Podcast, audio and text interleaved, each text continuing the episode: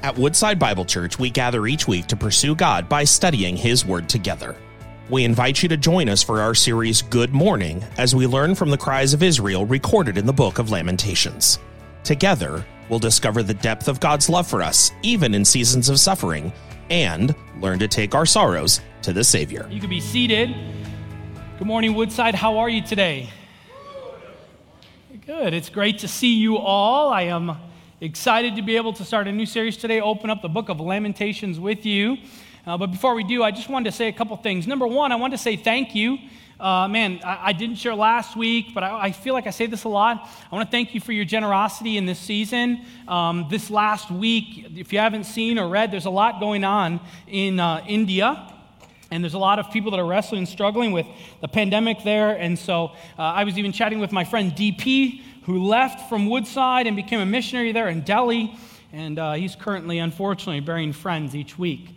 Um, and there's a lot going on there. And because of your generosity, Woodside was able to send over quite a bit of financial help and uh, support our missionary partners and the churches there. So much so they were able to support 1,500 pastors' families. They were able to relieve medical expenses for about 350 different families. It's significant. And uh, what I, we talked about a number of weeks ago, it is your ministry. As you're generous with this place, that is your ministry of what God is doing in India and what God is doing in people's hearts and lives. So, again, just as always, thank you for your generosity in following the Lord's leadership in our finances. Because of that, we're able to do much work around the world not just here. And then, second, this is probably, I wanted to share because a lot of people won't be here next Sunday because of Memorial Day. If you're not, I'll judge you. It's totally fine. But uh, for those of you who are here, I'm kidding, totally kidding. Um, but I knew there's not as many people, so I wanted to express myself today. Uh, next Sunday will be my last Sunday here at, at Lake Orion before I go on my sabbatical. A number of weeks ago, maybe a month and a half ago, I shared with you all that I'm going to be taking a sabbatical this summer.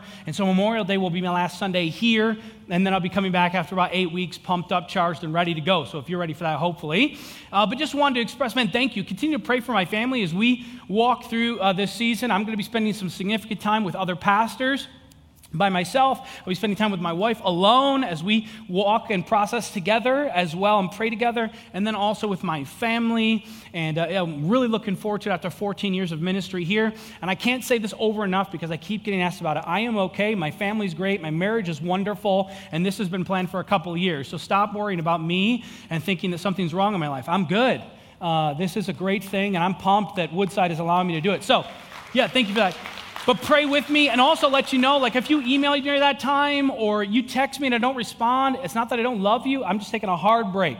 Um, and so uh, I will not be responding to most things, and I won't be around here at all for the, those eight weeks. So, looking forward to that, but I'll miss you, and I'm looking forward to be back here. But man, it's going to be a wonderful uh, time. So, pray for my family in that. But I'll see you next Sunday um, if you're godly. So, we'll see here. Um, I'm playing. Uh, if you're joining us online, we, we are so glad you're here as well. If you want to turn to Lamentations chapter 1, uh, that's where we're going to be as we open up a new series uh, today. We're going to be starting uh, in the book of Lamentations. Lamentations is probably not one of those books. If you said, What is the favorite book in the Bible? It's probably not Lamentations. If you say, What is your verse? Like your verse, man, this is life verse, Lamentations 3, 5. No, it's probably not it. Most of you may have never even read Lamentations, like studied it together. It's been a crazy year. Lots of different stuff going on. And today we thought it'd be great to walk through a book that is oftentimes over neglected or forgotten about. And it's very pivotal, unfortunately, to the, to the life of us as followers of Jesus as it teaches us what it looks like to lament before God. If I said, like, what does it look like to lament? You, many of you might not even be able to tell me what that looks like. And so I thought it'd be good for us this morning just to stop for a moment and what is lament? What does it look like? What does it feel like? So to lament literally means this a prayer in pain that leads to trust. The ending is super key. It's a prayer in pain that ultimately leads to trust. It's a language in which you could talk to God in struggle. A process oriented language that I can process with God. It's not meant to be the cul de sac of my pain where I drive to the end and I just circle in my own sadness before God. No, there's a process that should lead us back to trusting the Lord. You see this, and I'll read one example today, but when you look in the Psalms, did you know one in three Psalms is lament before God? There's lots of lamentations in the Word of God, but what you find in them is always this kind of like thread, and you can find it in there, is that in Lamentations, when you lament before the God, there's a turn, a turn to God rather than running from God. Like in my sorrow, in my destruction, in my being overwhelmed, or whatever I'm walking through, there's a turn to God. But then when you turn to God, there's a complaint. How many can say amen to that? You complain to God. It's not murmuring. We're not talking about that.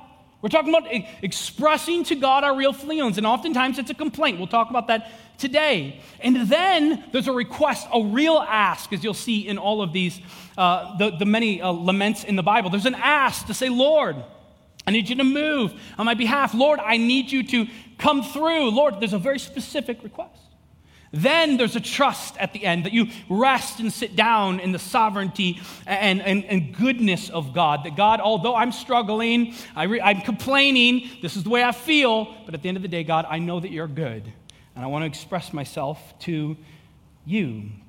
You see, lament holds this tension between two things, and I'll talk about this a number of times today. That God is good, but life is hard. God is good but life is overwhelming. God is good, but life is painful. God is good, but sometimes life just all out stinks. And it gives us a language with which to process that with God. Now, when you look at them, oftentimes Christians find themselves in two ditches. The first one might be denial. How many Christians do you know that walk through life and then everything's great, I'm fine, I'm wonderful, just trust in the Lord?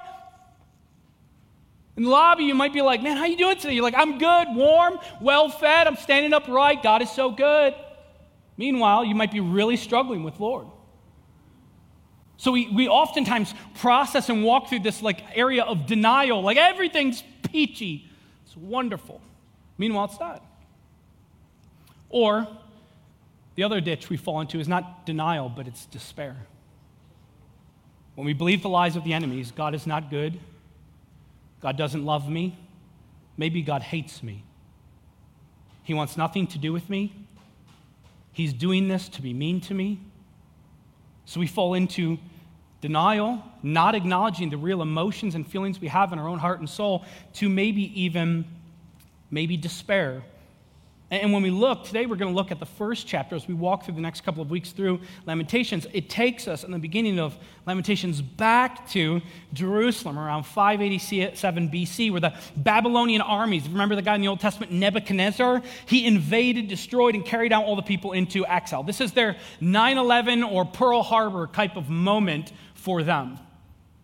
And now they find themselves in captivity. And there's five chapters here of this poem. Literally, it's poetry, potentially most people believe written by Jeremiah, but some of that is questionable. So we'll say Jeremiah, the prophet Jeremiah. we discover this powerful and important spiritual discipline that is often overlooked within Christendom. It's very unfamiliar, many times probably uncomfortable. If I will, today with some of the things we'll talk about, maybe will be uncomfortable for you to express to God, but it's this amazing practice of lament. And it gives us opportunity to express real and difficult pain and things as we walk through life as maybe death or abuse, poverty, wars, crime, genocide, racism, famines, plagues, all of these different things that are destructive in the world we live in allows us to express in our emotions our process of grief before God and be real with the Lord. So, this morning we're going to start this new series called Good Morning that the process of Lent should bring us to a place that, amen, hope is not lost. There is morning on the horizon. And the, the thing I want you to see today is that lament allows us to have honest asks, that we can ask God hard questions. It gives us a process that allows us to be honestly go before God. That's our big idea today, and ask hard questions. God, man, this is one of the wonderful things I love about Lamentations. Man, if you're watching online, if you're here today, I just want to publicly tell you God can handle your questions. He spoke the world into existence. He can wrestle with your questions. And in fact, like I said, one in three Psalms is a lament before the Lord. I mean, some of them we just over like spirit or like just like Man, they're just beautiful uh, psalms, right? Like the one we used to sing as a kid, as the deer panteth for the water. So good, right? And we put it on t shirts and mugs, and it looks fantastic. At the end of the day, David's like, Where are you, God? I thought you loved me. I, I can sense you. I don't feel you. I thirst for you, but you're not around. It's real, it's heartfelt, it's his emotion. That he questions the Lord and he brings his questions before the Lord, but ultimately he lands on God is good. He'll take care of me. What's beautiful is that we see in this series that God can handle your questions, he can handle you wrestling with him. We see people do it throughout the scripture. So let's read in verse 1, as I'm going to run out of time like I did in the first service. Let's read together in verse 1 of 1 how lonely sits the city that was full of people. This is a very encouraging book, by the way. How like a widow has she become, she who is great among the nations. She who was a princess among the provinces has become a slave. She weeps bitterly in the night with tears on her cheeks. Among all her lovers, she has none to comfort her. All her friends have dealt treacherously with her, they have become her enemies.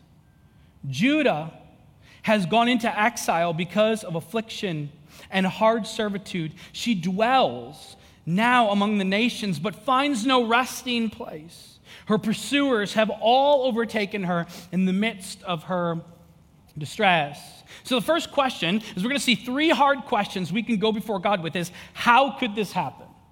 Lord, how could this happen? The poet, probably Jeremiah, dives into this question right away from the very first word in the Hebrew. When you look at it, it's really an exclamation of lament. There's, there's no real English word that really does it. Uh, really justice literally the old maybe word of alas or exclamation when you try to explain it, it has this idea of questioning, like how or why. So from the very beginning, the poet is saying, How?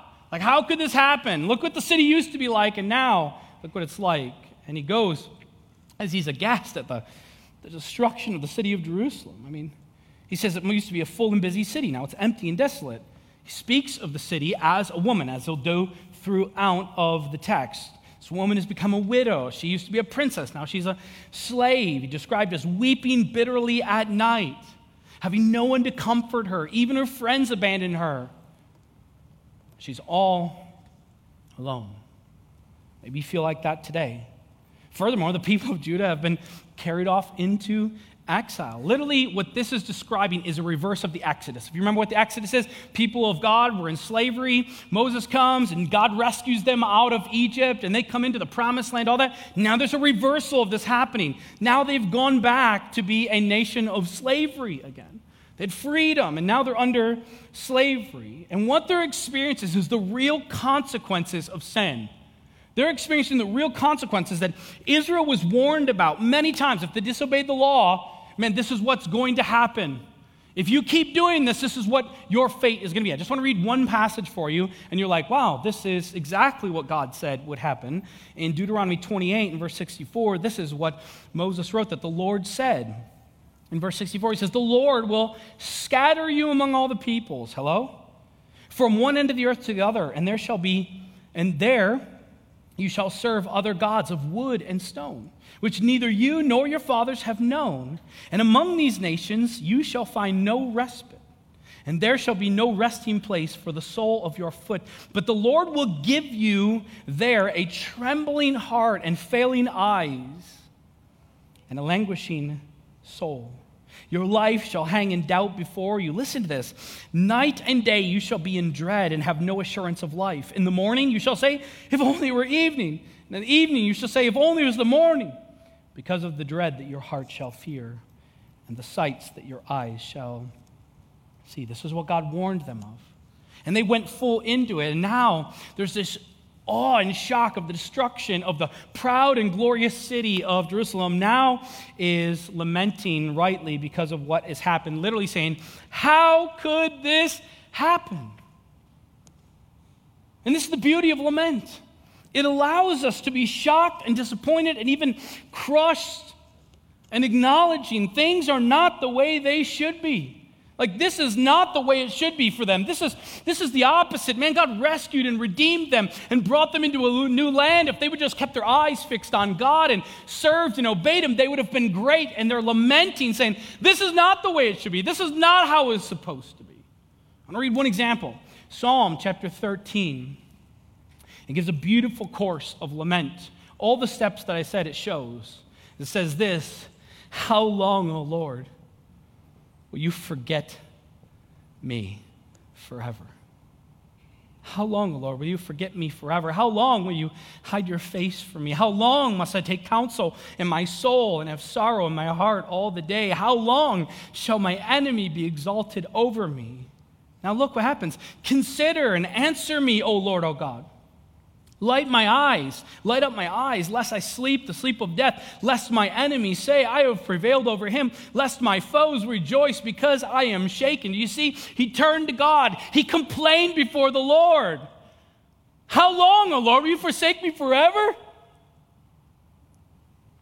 Then he makes a very specific request, and then he lands the plane on trusting the Lord. But I, have trusted in your steadfast love. My heart shall rejoice in your salvation. I will sing to the Lord because he has dealt bountifully with me. See that? It's okay to ask the Lord, how, is, how could this happen? Lament allows us to not bottle up our emotions and bury them just because we're afraid to say what we're about to say to God. A lament actually allows us, gives us space to go God and ask, God, how could this happen? See, there's this prevailing thing within Christendom that your emotions are bad. But God created us with real emotions that struggle and wrestle. Like, yeah, we talk all the time, man, we don't want you to make an emotional spiritual decision to follow Jesus. We don't you, I don't know about you, my, my following Jesus was very emotional. And our emotions, many times, like, man, those are secondary. Just bury those down and we bottle them up rather than what the Lord asks us to do is express them in real time because we bottle them because, like, man, I could never tell God what's on my heart. You know, you already told God because He knows. The only person it's hindering is you because we're burying it rather than being honest with where we really are and say, God, how could this happen? Wrestling between the two categories of like, God is good, but somewhere in the middle we lament because life is really tough. And bad things happen, and overwhelming circumstances happen. And when you see lament, it allows us to ask hard questions before the Lord in a world that's really broken and God will acknowledge them when I say, man, God, how could this happen? I just want to tell you today the Christian faith isn't one where we must be a stoic and not express emotion or grief or pain. It's not a faith that looks at the world with optimism all the time. It just says, yeah, everything's wonderful. I'm doing great. Just went to the doctor, found out I have cancer. It's wonderful. Life is good. No, it hits us in a place where, man, the world or as a human being crying and emotion is right as a human being. As a Christian, we lament. We don't just grieve, we lament before the Lord because it carries us before the Lord when we wrestle with the horrors of war and murder and famine and death and economic instability and divorce, miscarriages, abuse, health issues. We go before the Lord and we're honest with the Lord and say, Lord, how could this happen? I don't feel like, I know you're good, but it doesn't feel like it right now. You see, lament expresses the emotion, all the while at the same time we understand the truth of where God really is. But say, God, you're good, but right now it doesn't feel like you're good. And I want to tell you, because I want to be honest with you, Lord. We look, there's a second hard question they ask is, what did I do to deserve this? Look in verse 4. This week continues to say, The roads to Zion mourn. I told you, super encouraging book. For none come to the festival, all her gates are desolate, her priests groan, her virgins have been afflicted, and she herself suffers bitterly. Her foes have become the head, her enemies prosper because the Lord has afflicted her for the multitude of her transgressions. Her children have gone away, captives before the foe. From the daughter of Zion, all Her majesty has departed. Her princes have become like deer that find no pasture. They fled without strength before the pursuer. Jerusalem remembers in the days of her affliction and wandering all the precious things that, uh, that were hers from the days of old when her people fell into the hand of the foe, and there was none to help her. Her foes gloated over her, they mocked at her downfall. Jerusalem sinned grievously. You got to see these points here.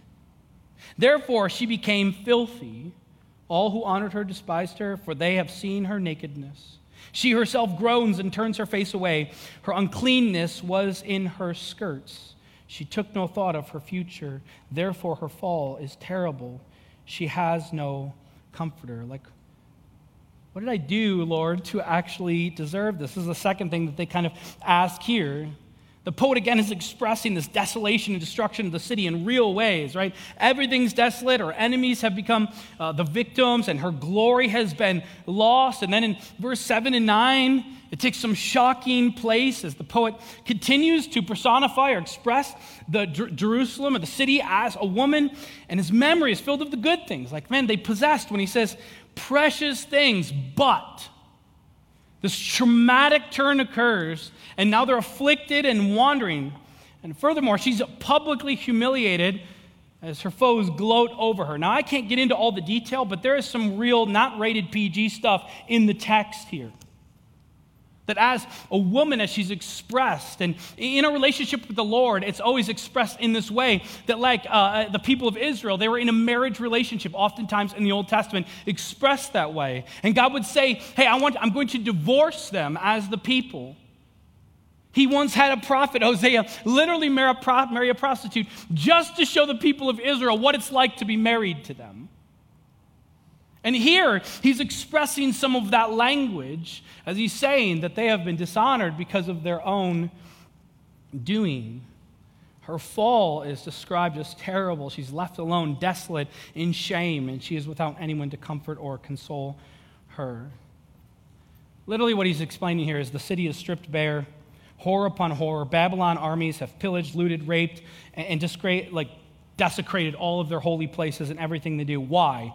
The, the question is implied in the text. Why? That's why I say, What have I done to deserve this? And then you look in verse 5 and verse 8, and you see clearly it's because of their own sin. He says, They have multiple, that the multitude of her transgressions. Then in verse 8, it says, Jerusalem sinned.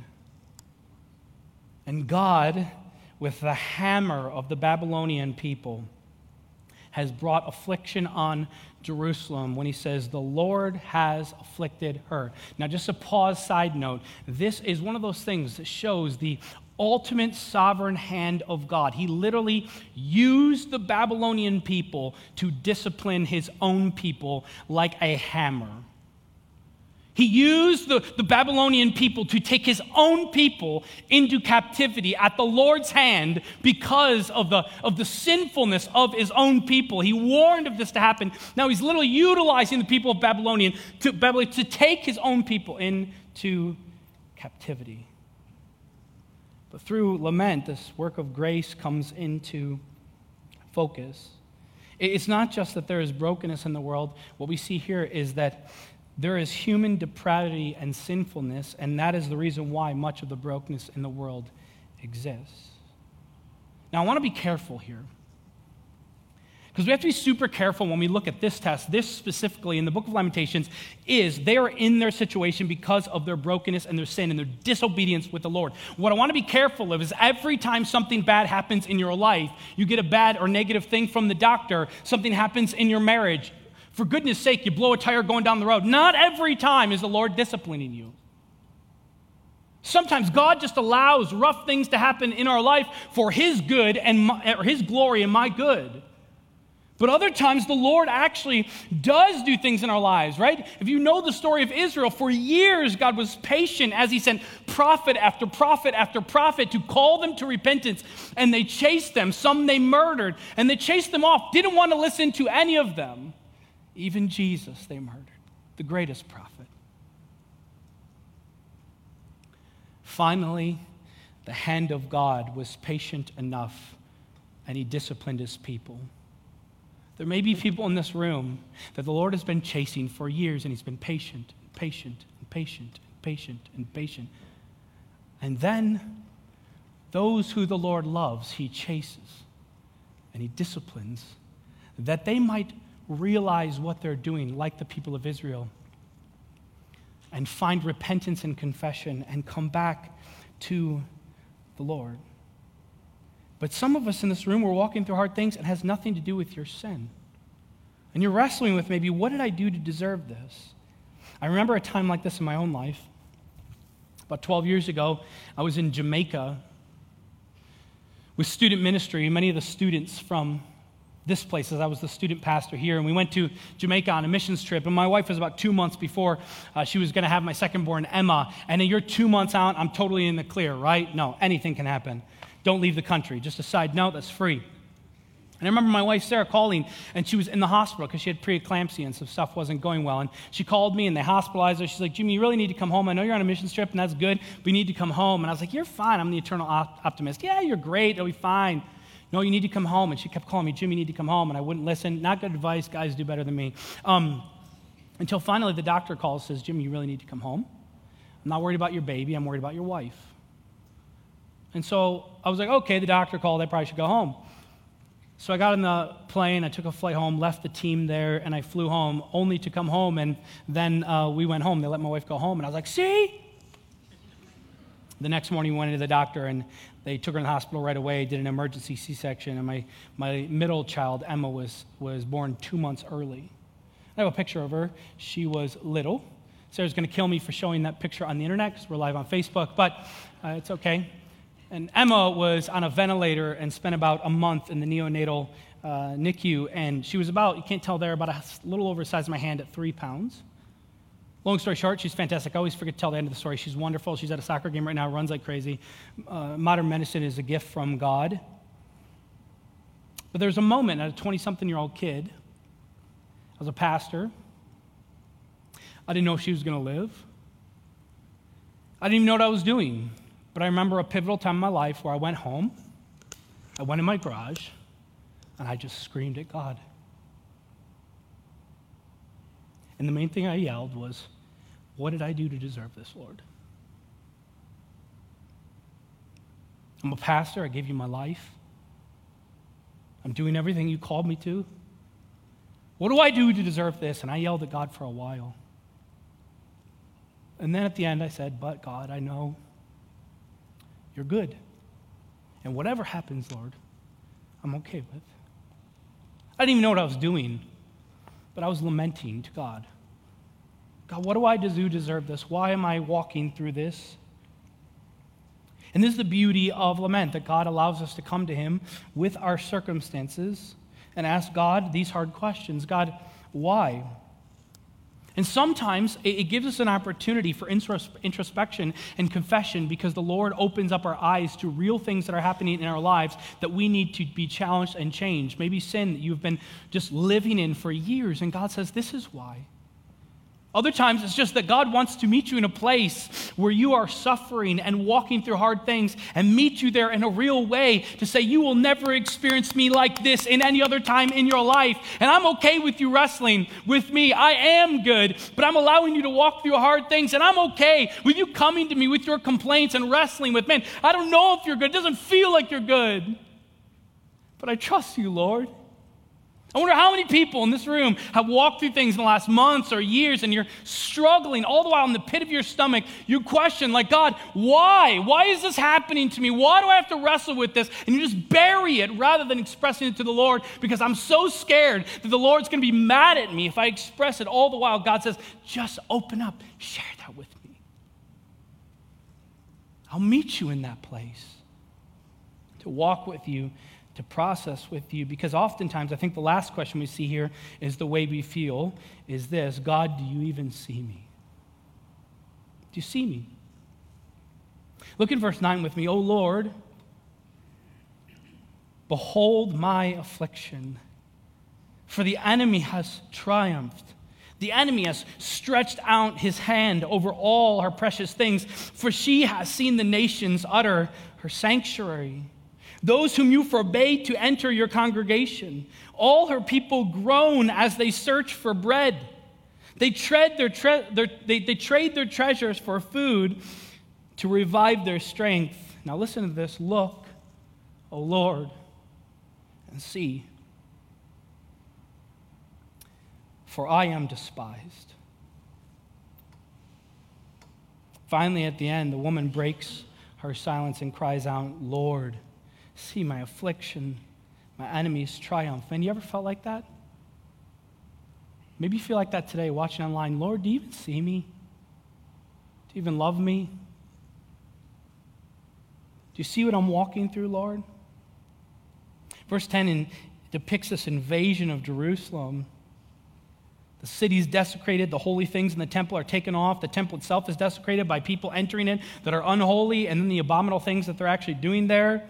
And in Jerusalem's case, this, it's compounded this tragedy because here's the deal that literally there's irony here that they ran off with many lovers, it says in the Bible, and their gods, and then ended up being violated in the very house that God of God that they actually abandoned. There's famine, they have nothing to eat, they're trading their stuff. And then in this plea at the end, look. Look, Lord.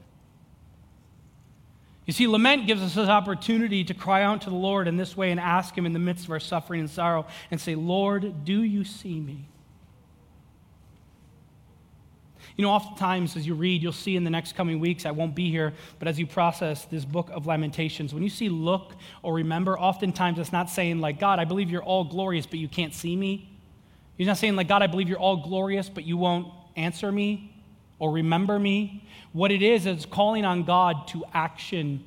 Saying, Look, do you see? Move to action, Lord. Do you even see what I'm walking through, Lord? I know you do, but it doesn't feel like you see me, God. It feels like you're absent. It feels like you're not present. It doesn't feel like you're actually seeing what I'm walking through. Lament gives us this opportunity to ask God not to turn away, to look at our shame and our guilt if it's present because of our own sin. That God, here,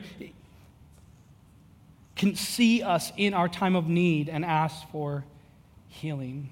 The beauty about all of this is this that He has not looked away, but He actually sent His own Son for us, that He would never have to look away. He only looked away at His own Son.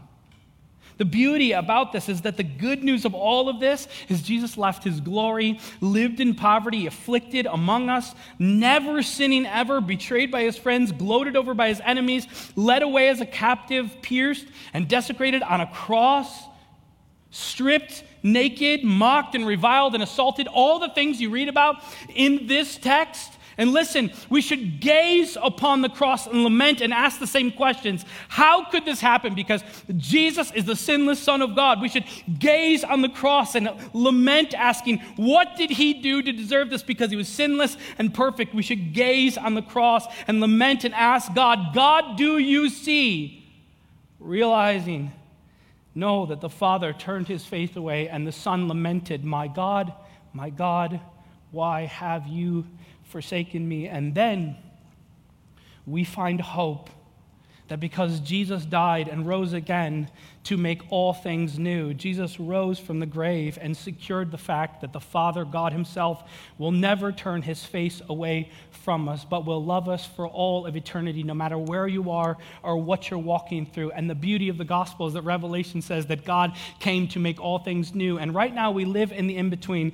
We live between the fact that we know God is good, and one day I'm going home to be with Him where He's going to make all things new. And I also live in a broken world right now where it's really hard and it stinks. And what's beautiful is in the middle of that, I can lament before the Lord in a way that is so special and real rather than just burying with the hardness of the world and what we're walking through and actually process with the Lord. Thank you for joining us as we study God's Word together.